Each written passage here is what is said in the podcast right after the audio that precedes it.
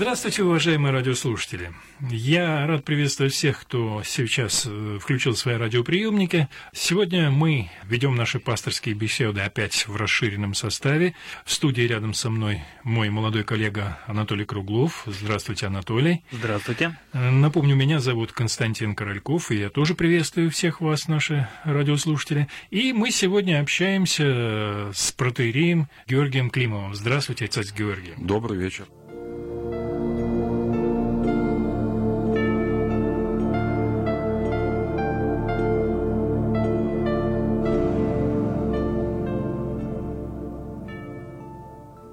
Но я напомню, что наша последняя прошлая программа, она была посвящена теме, теме очень важной, теме семьи. Мы говорили о браке, о том, как возникает семья. В общем-то, рассмотрели это достаточно подробно, достаточно интересно. Я думаю, что сегодня наш разговор – это, в общем, по сути дела, продолжение этой темы. Мы поговорим уже о семье и детях. Думаю, что эта тема важная и волнующая очень многих наших радиослушателей и всех нас. Поэтому давайте, может быть, начнем, Анатолий. Да, в прошлой программе мы вскользь затронули тему детей, выяснили, что дети это не цель э, брака, а всего лишь плод его.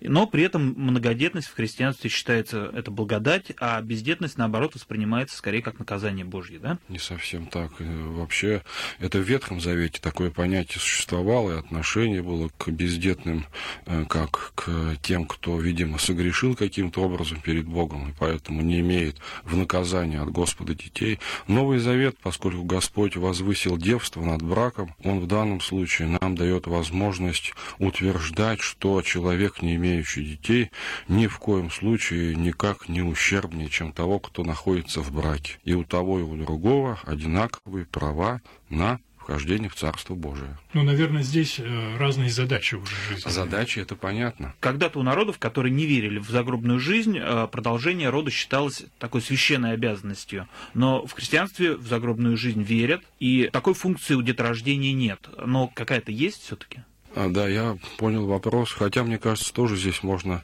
поправку сделать, что у древних народов, как это ни странно, а, сложно найти такие религии, которые бы не а, признавали существование загробной жизни. То есть это какой-то нонсенс в принципе, может быть, исключения какие-то есть. И поскольку вопрос о христианстве и вопрос о детях, то тут, естественно, мы все должны воедино связать. Конечно, в прошлой передаче мы говорили, что дети дети – это не цель по существу брака, не цель брака. Но они, конечно, могут быть названы и целью семьи, и плодом, конечно, брак. Но если мы говорим уже о христианстве как о религии, как о вероучении лучше, которая призвана человеку загробную, или лучше даже не говорить это слово, поскольку что такое значит загробное, вечную, блаженную жизнь даровать, то, естественно, и приход в этот мир всякого человека сквозь призму об обозначенного нами, должно пониматься именно как призыв Божий э, человека к наследию этого царства. Само по себе христианское учение о Боге говорит нам о том, что Бог есть любовь, говорит нам о том, что Бог вызывает из небытия творение, разумное творение, в данном случае человека, для чего? Для того, чтобы дать возможность человеку разделить с ним, с Богом, Творцом всяческих, эту радость, это блаженство, которое представляет он сам по себе Бог. Но если это так, и если верующий в Бога человек соединяется с другим верующим в Бога человеком, то он в определенном смысле и призван, и чувствует в себе потребность также послужить орудием для того, чтобы не только я, не только она, не только они, но и тот, кто будет плодом нашей любви, тоже получил возможность вот этой радости общения с Господом в вечности. То есть здесь, по сути дела, мы говорим о такой очень действительно высокой идеальной цели э, деторождения. А насколько важно, чтобы ребенок в семье был желанным, да, то есть чтобы родители планировали завести ребенка, чтобы он появился не просто так, а это была часть какого-то вот совместного действия. Долгого? Вопрос, наверное, э, здесь э, очень можно коварно повернуть, в том смысле, что если его рассматривать в приложении к среде верующих людей, то, может быть, он даже и не очень неуместный. А если рассматривать к среде неверующих людей, то он, может быть, и вообще, как сказать, и поставлен даже, может быть, неправильно. Uh-huh. Мне хочется сказать о чем? О том, что, конечно, когда человек встает перед вопросом неизведанности, в данном случае, что такое ребенок, как он зачинается, как он рождается, что с ним дальше делать, то тут очень много смущающих факторов может, конечно, входить в сознание человека, и мужа, и жены. И если здесь еще на это накладывается эгоистичный подход к восприятию жизни, мира, тех потребностей, которые мы имеем, те страсти, которые присущи нам, но часто мы их называем своими чертами характера, то, конечно, иногда вот этот стопор «нет, сейчас рано, сейчас не могу, я должен подготовиться, еще что-то», он, конечно, встает и может быть очень важным аргументом восприниматься. Но опыт даже мой небольшой, может быть, такого вот э, общения с людьми, которые приходят на исповедь или просто приходят на беседы, он свидетельствует о другом, что иногда, как это ни странно, но опять же, я говорю, в среде верующих людей, люди зачинают дитя, появляется плод чрева, иногда не по желанию и не как нечто желанное. Угу.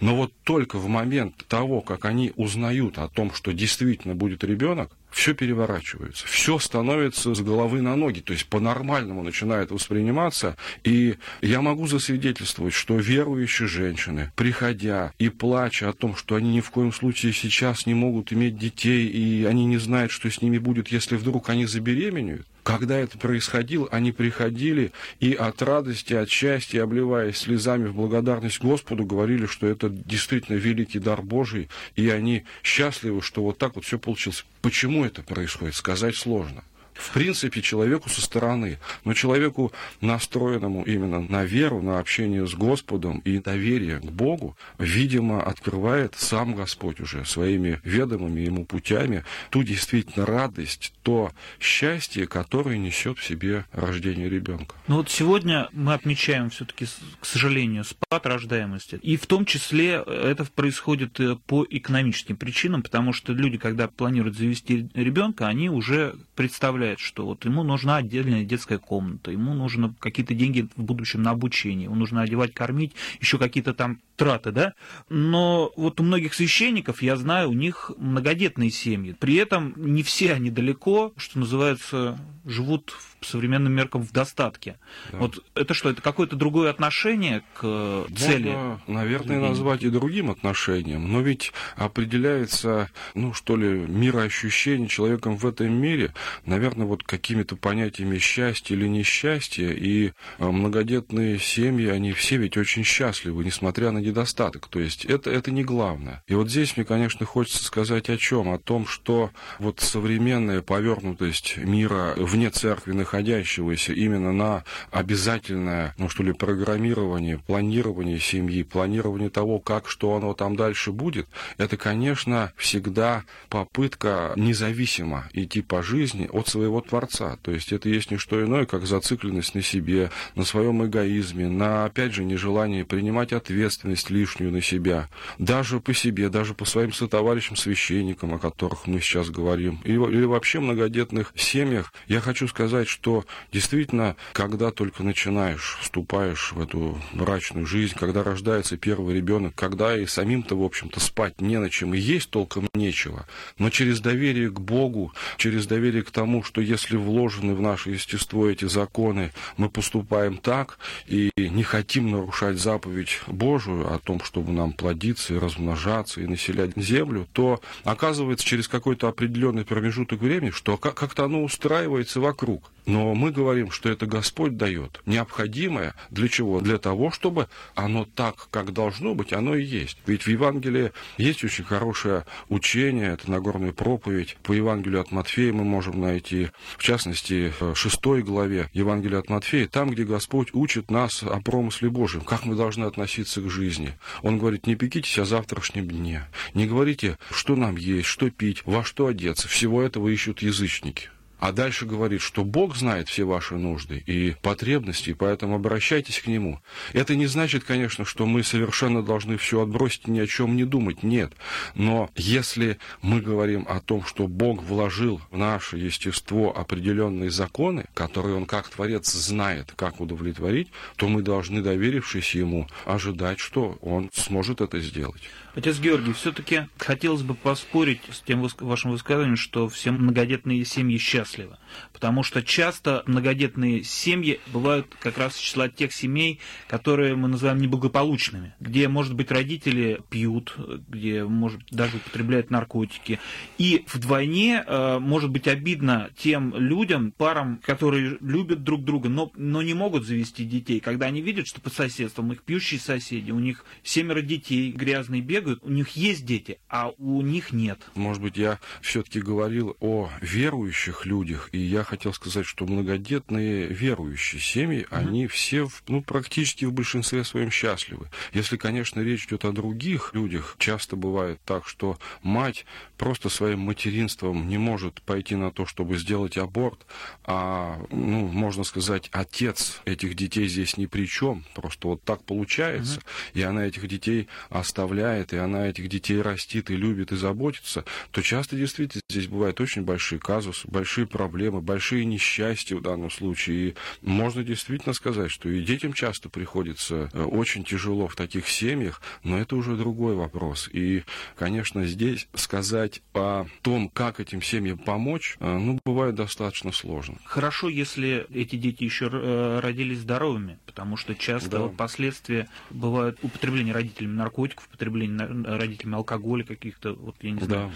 других вещей. Дети рождаются не просто больные, они рождаются просто с такими заболеваниями. Я как-то по долгу работы посещал одну психбольницу, и там было целое отделение для детей, которые не могут э, себя даже обслуживать. И это просто ужасное зрелище. И это как раз дети тех людей, Очевидно, родители да. э, употребляли наркотики, родители пили, или, или может быть, родители могут быть э, вполне приличными людьми, но нести в себе какое-то заболевание заболевания. И сейчас э, средствами современной медицины э, можно узнать, что у ребенка какие-то серьезные патологии, и он ну, не сможет э, жить как обычный человек. Да но при этом церковь запрещает делать аборты. Да. А вот Я хочу сказать, что в, в этом смысле, конечно, мы должны обращаться к учению церковному о том, кто дает нам жизнь, кто сам по себе есть жизнь, кто источник жизни. Ведь э, если человек есть только орудие, а Творец всяческих вызывает человека из небытия, то не нам и распоряжаться тогда этой жизнью. Знаете, тут очень можно о многом говорить, но вот я хотел бы один такой пример из жизни привести пример, который многое ставит на свои места, не в смысле того, что он разрешает проблему, которую mm-hmm. сейчас вы поставили, он эту проблему снимает. Одна женщина пришла к старцу и сказала, что очередное УЗИ показало, что ребенок у нее с очень большими отклонениями должен родиться. И врачи настаивают на аборте, потому что ребенок этот будет мучиться всю жизнь. Сказав ей, что ты родишь урода. Вот старец на это ответил просто. Родишь урода, полюбишь урода. Вот, в принципе, и все. Вот и ответ на вопрос, зачем все это? Потому что в данном случае любовь, которая будет у этой матери обязательно даже к этому вот ребеночку, который родится в данном случае с отклонениями, она оправдает и ее бытие и этого человека. Хотя должен здесь констатировать дальше, что ребенок родился вполне нормальный, закончил уже институт, все идет своим чередом. Но вот именно почаще-то мы должны задумываться, для чего все и какое должно иметь приложение. Поэтому в смысле того, что ребенок, рождающийся, не может не стать объектом любви, это, это аномалия, которая очень редко бывает в этом но, мире. но ведь если он рождается инвалидом, то э, даже если его любят родители, даже если он растет в любви, все равно он физически мучиться будет Я всю согласен жизнь. и в этом с вами, Анатолий, но здесь же опять иногда вот мы прибегаем к Слову Божьему, к Священному Писанию, в данном случае четверо Евангелий, конечно, поскольку это слова самого воплотившегося Бога. И вот здесь, э, в Евангелии от Иоанна, в 9 главе, мы найдем событие исцеления слепорожденного человека. Он родился слепым. И вот интересно, примечательно, что когда Христос с апостолами проходит мимо этого человека, апостолы спрашивают его, скажи, Рави, кто согрешил, его родители или он сам? А Господь отвечает на этот вопрос так, не родители его, не он, но слепым родился, чтобы на нем явилась слава Божия. Вот что это значит, в принципе? Конечно, мы говорим о том, что пребывание человека здесь, на земле, это только подготовка к вечности. Да, это восприниматься может банально. Многих это очень раздражает, и опять говорят, что церковь снимает с себя какие бы то ни было вот обязательства по этой жизни. Человека, ну, как сказать, облегчает ему бытие больному или несчастному здесь, как бы выводя его опять за пределы Царства Божьего. Но ведь это сказал Христос. То есть он имел в виду что? Что в данном случае вот этот человек, человек слепой, которого он потом исцеляет, но что самое ведь важное, он ведь все равно потом заболеет и умрет. Как и Обычный, да, как и все. Но в нем что-то откроется через то, что с ним делает Христос. Что? Познание Бога. Вот в данном случае, и когда Христос этого слепорожденного исцеляет, мы видим, что он славит Христа. Славит за что, казалось бы. И в этом смысле мы можем себе вопрос задать. Вот он, исцеленный, его славит, но славит больше за то, что получил возможность приблизиться к Богу и познать его. Богопознание на языке святых отцов есть спасение, это практически тождественная вещь. Многие ли из нас за то, что хорошо видят, хорошо слышат, передвигаются, кушают и так далее, Бога хоть раз в жизни за это поблагодарили? Вообще хоть раз бы задумались об этом? Ведь этого не происходит. Почему? И вот здесь, когда мы подходим к этому моменту, мы можем констатировать, что да, вот эти несчастные, больные люди, почему их называют убогие? Потому что они ближе к Богу, потому что они в особых отношениях со своим Господом. И можно здесь уповать и очень много дать действительно процентов за то, что они уже в числе избранных. Да, это крест, который они несут, но Господь их вознаградит. Отец Георгий, ну не подумайте, что я как-то оправдываю аборты, да, или призываю, но этот вопрос я тоже должен задать, потому что наверняка кто-то себе его тоже задает. Что если матери аборт необходим по медицинским показателям? Потому что иногда вопрос стоит так, либо мать, либо ребенок. Вопрос этот поставлен, и, насколько я помню, в основах социальной концепции. И если это так, и если это действительно серьезно, то все оставляется на волю матери. Вот здесь уже церковь не может человеку сказать во что бы то ни стало, сделай так или иначе это уже действительно тайна жизни, которую предоставляется каким-то образом, в которую войти вот именно человеку, оказавшемуся в этой ситуации. Это бывает непросто, но вот это так. Другой вопрос. Порой родители, э, которые не могут завести детей, перед ними встает выбор, да, это усыновление или искусственное оплодотворение. Да. Да? С одной стороны, конечно, хочешь, чтобы ребенок был похож на родителей, чтобы он был твоей плотью и кровью. С другой стороны, церковь негативно относится к искусственному оплодотворению, к экстракорпоральному оплодотворению.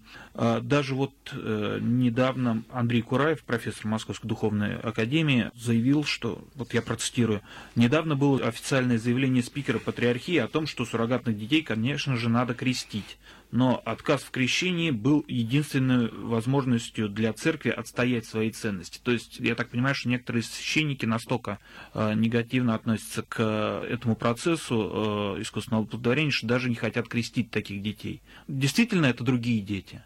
Знаете, как в Священном Писании, хочется сказать, тайна сия велика есть. Тайна жизни, ведь это, она действительно тайна. Это великое таинство, в которую проникнуть или приникнуть, как мы говорим в церкви, не могут не только люди, но даже ангелы. Потому что что есть жизнь, как она появляется, как она исчезает, через что она передается, это те загадки, которые ну, человечество решает, будет решать. Никогда не решит до конца, в пределе не дойдет. Единственное, что здесь хочется сказать, что одно дело, когда речь идет о таком оплодотворении, когда, ну что ли, соединяются биологических родителей клетки да. для того, чтобы зачалась жизнь. Ведь если мы находим у древних э, церковных отцов слова о том, что медицинскими услугами медицины пользоваться нормальной, разработанной, логической, не иррациональной э, нужно, поскольку есть понятие дар здоровья, который нам дает человек, то почему здесь мы не можем обратиться, например, и вот к способам медицины, которые направлены на то, чтобы воплотить, в принципе, в жизнь то, что Творцом задумано, а этих двух, которые соединились. Здесь, опять же, я хотел бы сказать, э, что если речь идет о людях не церковных, опять же, не находящихся в лоне православной церкви, может быть, даже не верующих, но здесь церковь только может видеть со стороны, она не может никого заставить вообще так вот, так вот или вот так вот думать. Если мы говорим о людях церковных или о людях верующих, которые принимают учение церкви, принимают учение божественного откровения, то здесь же опять церковь их призывает положиться на волю Божию положиться. То есть так, как оно есть и как оно будет благословлено Богом, не прибегая к особым каким-то из ряда вон выходящим способам зачатия детей. Я хотел вот здесь добавить, что знаю специалистов, которые занимаются экстракорпоральным оплодотворением, и вот они рассказывали потрясающую вещь. Это к тому, что все-таки не все во власти человека, и тем более в этих ситуациях, что они проводят вот это слияние да, сперматозоидов и яйцеклетки. И они сами наблюдали э, в микроскоп, что они когда это делают, Бывает так, что сперматозоиды убегают. Невозможно заставить сперматозоид оплодотворить эту яйцеклетку. И ничего они не могут сделать. Они буквально шарахаются, убегают. Я хочу сказать, наверное, все-таки здесь действительно есть такие вещи, которые просто не во власти человека. Нам не дано это а. понять, почему это происходит и как это происходит. Да, и мне кажется, что иногда мы идем на поводу именно у нашей логики, у нашей науки, которая во что бы то ни стало учит нас достигнуть цели, то есть во что бы то ни стало дать ответ на поставленный вопрос. Но жизнь устроена так, что не на все вопросы можно ответить, не на все. И я повторяю, что если церковь о чем-то говорит, то она не всегда пытается эту проблему разрешить во что бы то ни стало материала, а просто именно дать совет, как можно поступить для того, чтобы все осталось по-божьему. Ведь здесь опять же нельзя забывать о чем? О том, что э, все-таки цель нашего бытия, жития верующего человека, это в Царство Божие войти, наследовать его. И кто знает, вот от тех действий, которые мы на земле иногда совершаем, увлеченные, ну вот именно иногда во что бы то ни стало сделать так, как нам хочется, не совершаем ли мы грех против Творца своего? Своего. Мне кажется, что вот только единственное, что меня, конечно, немножко покоробило, это отказ крестить этих детей. Мне кажется, что это довольно жестокая ну, вещь. Ну, для меня это тоже достаточно сложный момент, поскольку если все-таки, и мы должны сказать, что только по благоволению Божию этот человек вызван из небытия и есть полноценный человек, это значит, уже есть, в принципе, свидетельство того, что он вызван в мир, в первую очередь, наверное, для того, чтобы в Царство Божие войти. Но это как раз не противоречит тому, что вы, Константин, сказали, сказали, что да. если Господь не захочет, то и ученые не помогут. То есть Конечно. Абсолютно чудо да. не произойдет. Ну вот, кстати, о крещении. Сейчас многие э, говорят о том, э, что нужно крестить детей уже в сознательном возрасте, да, когда они выбирают для себя, что они действительно хотят стать христианином, и поэтому они должны пройти обряд крещения и причаститься Господу. Как вы относитесь э, к этой идее? Я хочу опять же сказать, что слова о том, что человек должен креститься во взрослом сознательном возрасте, причем это апеллируется чаще всего к древности, когда действительно христиане, выросшие в, в языческом мире и потом вдруг оказавшиеся в империи, которая стала ну, когда христианской, массовые э, крещения, да, да, принимали крещение в, в зрелом возрасте. Но вот здесь мне кажется, что все-таки церковное учение на данный момент, которое призывает человека быть крещенным как можно быстрее, как можно раньше после рождения, оно э, должно верующими людьми быть принимаемо. Потому что церковь – это не просто собрание, э, можно сказать, людей, это э, церковь, э, вводимая Богом Духом Святым, которая, конечно, печется в первую очередь о чем? О том для того, чтобы человека сделать наследником Царства Небесного, она может, как столб утверждения истины, сказать, что чем раньше, тем лучше. А обычно ссылается церковь на какие слова? На слова Христа о том, что такие, как дети, только есть Царство Небесное. И в Евангелии от Марка мы, в частности, читаем, что в однажды, в один из моментов, когда Христос проповедовал взрослым людям, и это было уже накануне, можно сказать, его входа в Иерусалим, и его окружало очень много людей, и было понятно, что очень мало времени уже Христа оставалось, а апостолы не пускали детей подойти ко Христу, потому что дети тоже тянулись к Господу. Но за это их Спаситель отругал и сказал, не мешайте детям приходить ко мне. И дальше сказал, ибо таких есть Царство Божие, Царство Небес. В данном случае вот эти слова Христа о детях, они дают возможность нам действительно утверждать, что чем раньше, тем лучше. Конечно, тут можно говорить, а вдруг человеку не захочется принять Христа, а вдруг там еще, ну, мало, вот эти, вот эти все вдруг и вдруг и вдруг. Но мы говорим о чем? О том, что человек крещенный, он находится под особым действием божественной благодати. Он ограждается. Это, можно сказать, божественная энергия от влияния падших сил в первую очередь. Ведь церковное учение, опять же, богооткровенное учение о том, что есть эти падшие силы, дьявол. И одна из целей прихода в мир Христа Спасителя была, чтобы дьявола победить. Так вот, если мы человека оставляем обнаженным и открытым для падших сил, для их влияния, то что может выйти из человека? Вот здесь этот э, вопрос, э, понятно, он тоже по-разному может быть подаваем и может быть воспринимаем, но мне хочется сказать, что если есть возможность крестить как можно раньше ребенка, это надо делать. Ну тогда я не могу рассказать о той истории, которая недавно поразила меня. Просто в Санкт-Петербурге семейная пара э, попала в аварию, и в этой аварии пострадал двухмесячный сын. И они повезли его не в больницу, а в храм успеть покрестить.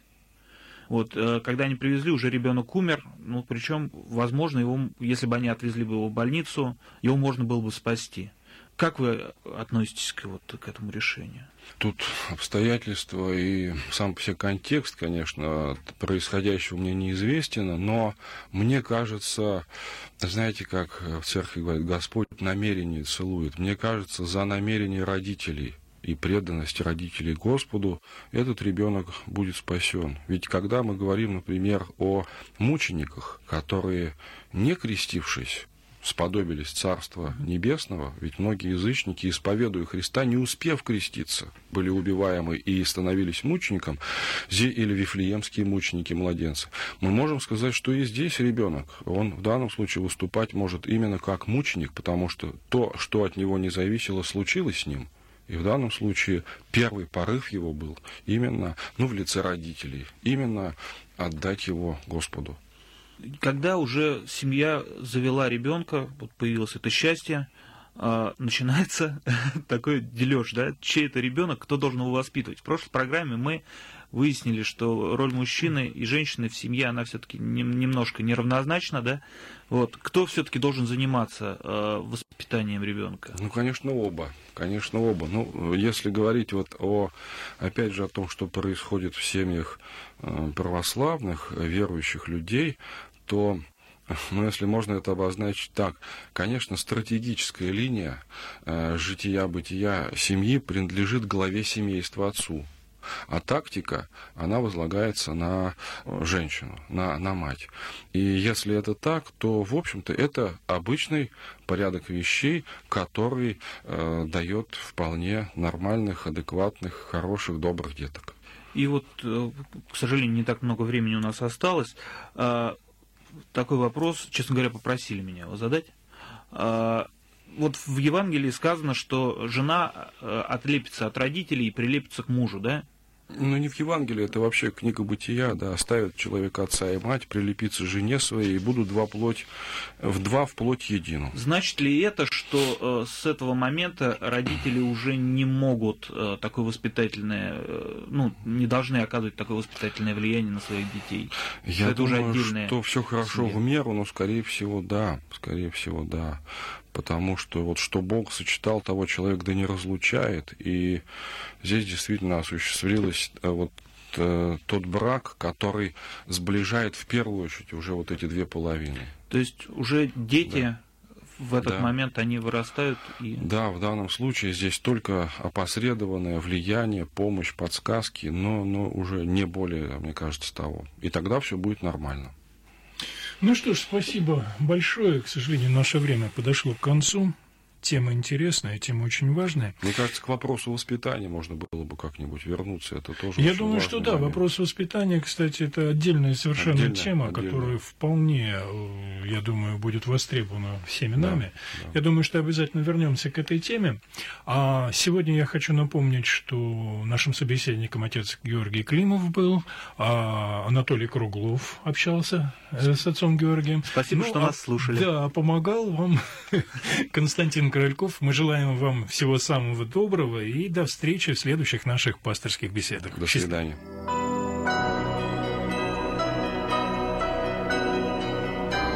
Вы слушали программу «Пасторские беседы» из цикла «Мир, человек, слово».